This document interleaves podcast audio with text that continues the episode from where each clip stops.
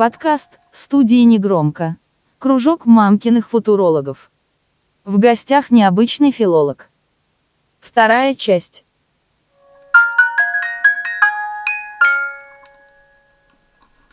Вот, например, э, мне-то кажется, что ты типичный представитель вот, вот этой вот, как сказать, э, институтской, университетской... Сейчас я сформулирую это вот те, которые, вот, знаешь, остаются, они доучиваются, потом идут в аспирантуру, дальше становятся преподавателями, и торжественно 80 лет, юбилей, все эти бабки собрались, э, ученицы поздравляют. Нет? Я не буду работать в институте, я не работаю в школе, потому что меня как раз очень сильно раздражает участь э, всех э, учителей. Мы говорим в среднем. Ну, то есть, что дела так обстоят в большинстве людей, ну, филологов, гуманитариев, как угодно можно делить. Мне это больше прикладная нравится как раз филология, ну, типа, в которой не особо много правил. Что такое прикладная филология? Ой, уже близко. Мы начинаем к сути подбираться. Ну, в смысле, где ее можно использовать как раз? Это когда ты пишешь отзыв, например, а, отзыв о чем-либо. Он же не связан там конкретно с какими-то правилами, с годами жизни писателя, со всей вот этой вот теоретической мутью когда ты можешь использовать свой язык просто как инструмент.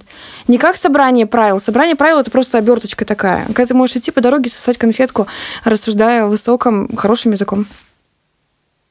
Почему я посмотрел статистику перед эфиром? Почему такая огромная доля, во-первых, женщин-филологов? Ну, там диспропорция, да? И второе, почему так много из них 40-летних нежамужних женщин? Это вот прямо... Они сами об этом пишут, это вот в их клубочке. Ну, почему, так? Я, у них средний уровень интеллекта зашкаливает, да, то есть они могут э, спорить, идти с Достоевским по дороге на работу, и как бы, но при этом, ну, не мочь, э, не мочь, не уметь э, находить вообще как-то сожительствовать с другими людьми, то есть какая-то проблема происходит где-то. Или они не могут найти тот же уровень, нужен мужик-филолог, или как? Я думаю, тут не уровень интеллекта, запросы просто повышаются.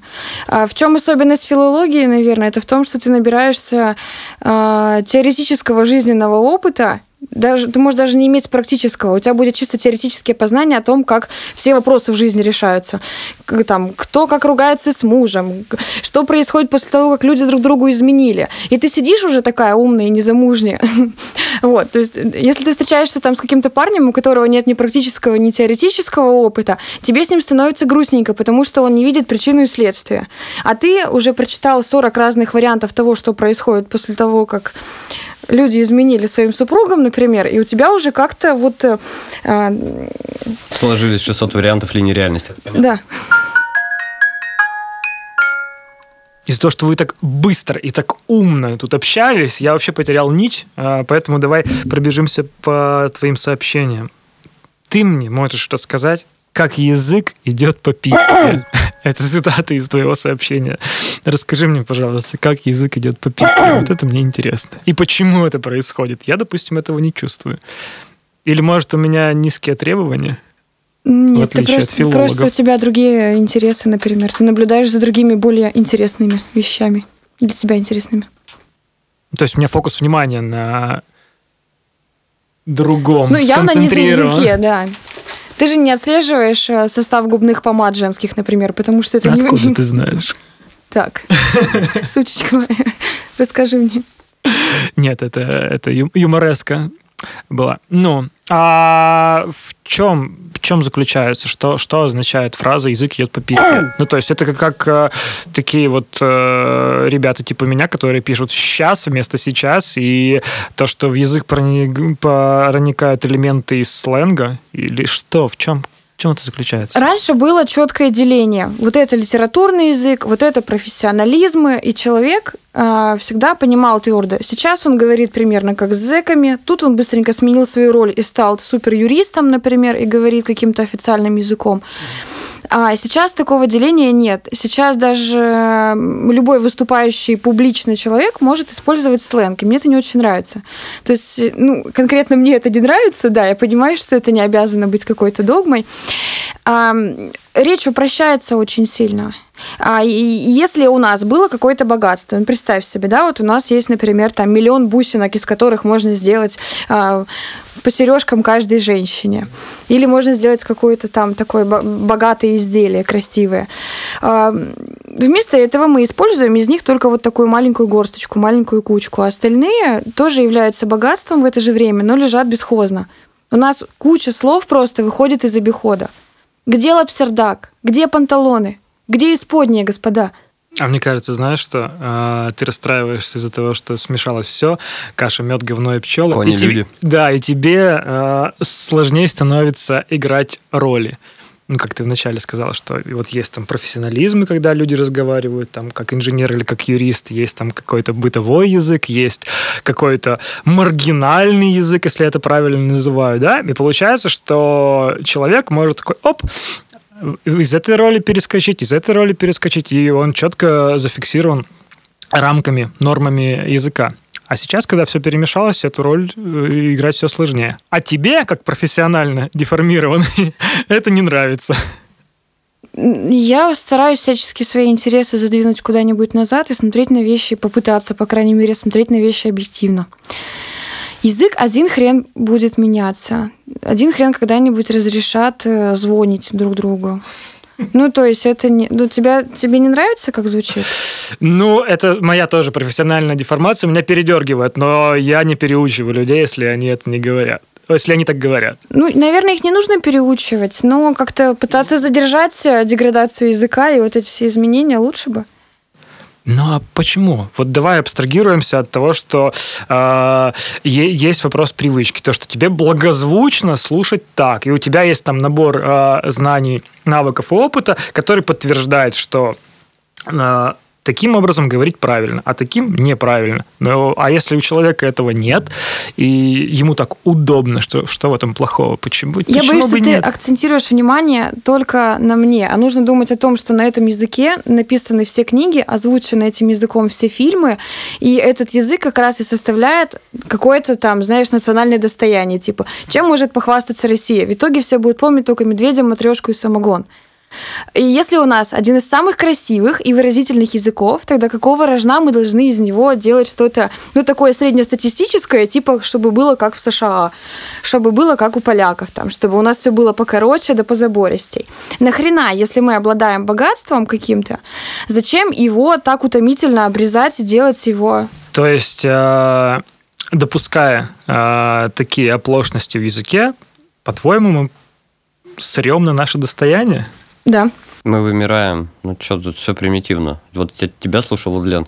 У тебя какой-то прям инфантильный подход к языку. Да. Смотри, во-первых, ты находишься здесь только благодаря языку. То есть твой вид, ну, в данном случае, Homo sapiens, выжил благодаря языку, только благодаря передаче знаний.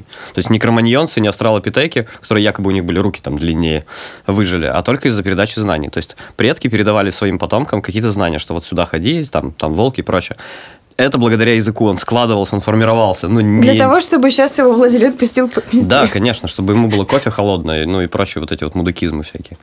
Это не, не то, что нельзя использовать это. Можно знать об этом. Это как вот берешь словарь там, как великого живого, живаго, как он русского языка, величага, или как он там. Вот. Это для того, чтобы там было записано чтобы ты смотрел, как было, и дальше детям передавал, чтобы они не вымерли как вид. На третьем поколении ты закончишься просто потому, что люди говорить перестанут мочь. Мочь говорить. Донести Потому что смысл. они будут говорить пока. Да, как Сокращать минимум. до двух букв. Они будут писать сообщения, уже не будут говорить. Голос будет уже роскошь. Но при всем при этом набор информации, э, заключенный в этих вот э, том, что вы говорите, останется прежним.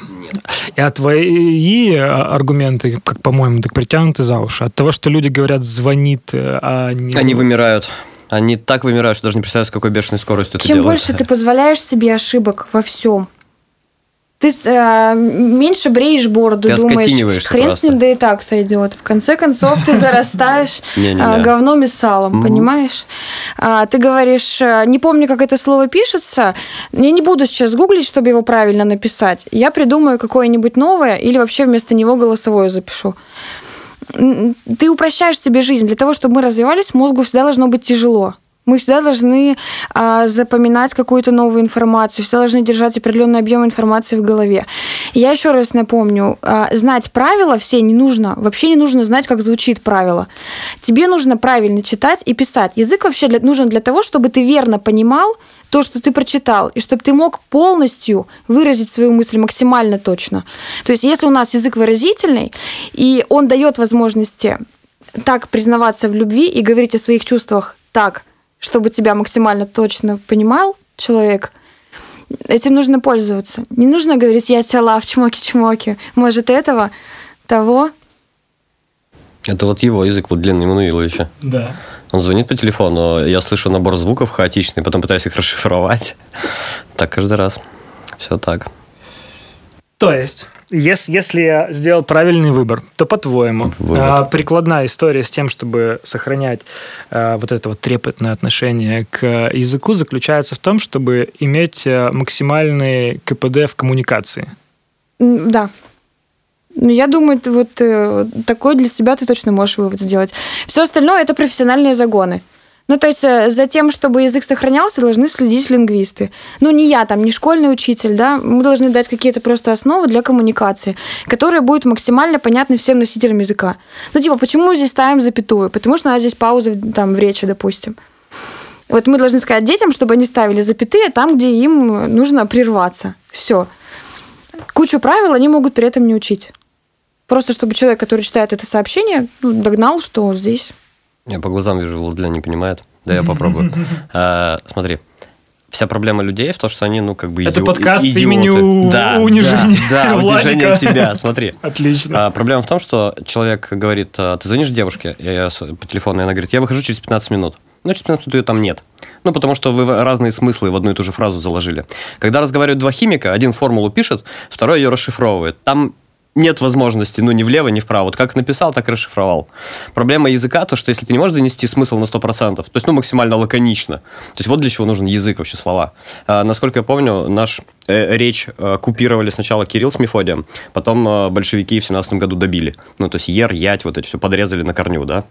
Ижицы и прочее туда. То есть проблема в том, что у тебя уже, ты не можешь даже прочитать книжку там 16 года. Они интересны, я тебе кричу. Их много в библиотеках, они-то вот с ерами и ятями. Но тебе будет она нечитабельна. Будет вырви глаз просто абсолютно и потеря смыслов. Вот где беда. У тебя забрали три буквы, ты потерял наследие за последние 20 тысяч лет. Ну, хрен с ним, зато буквы Ё дали.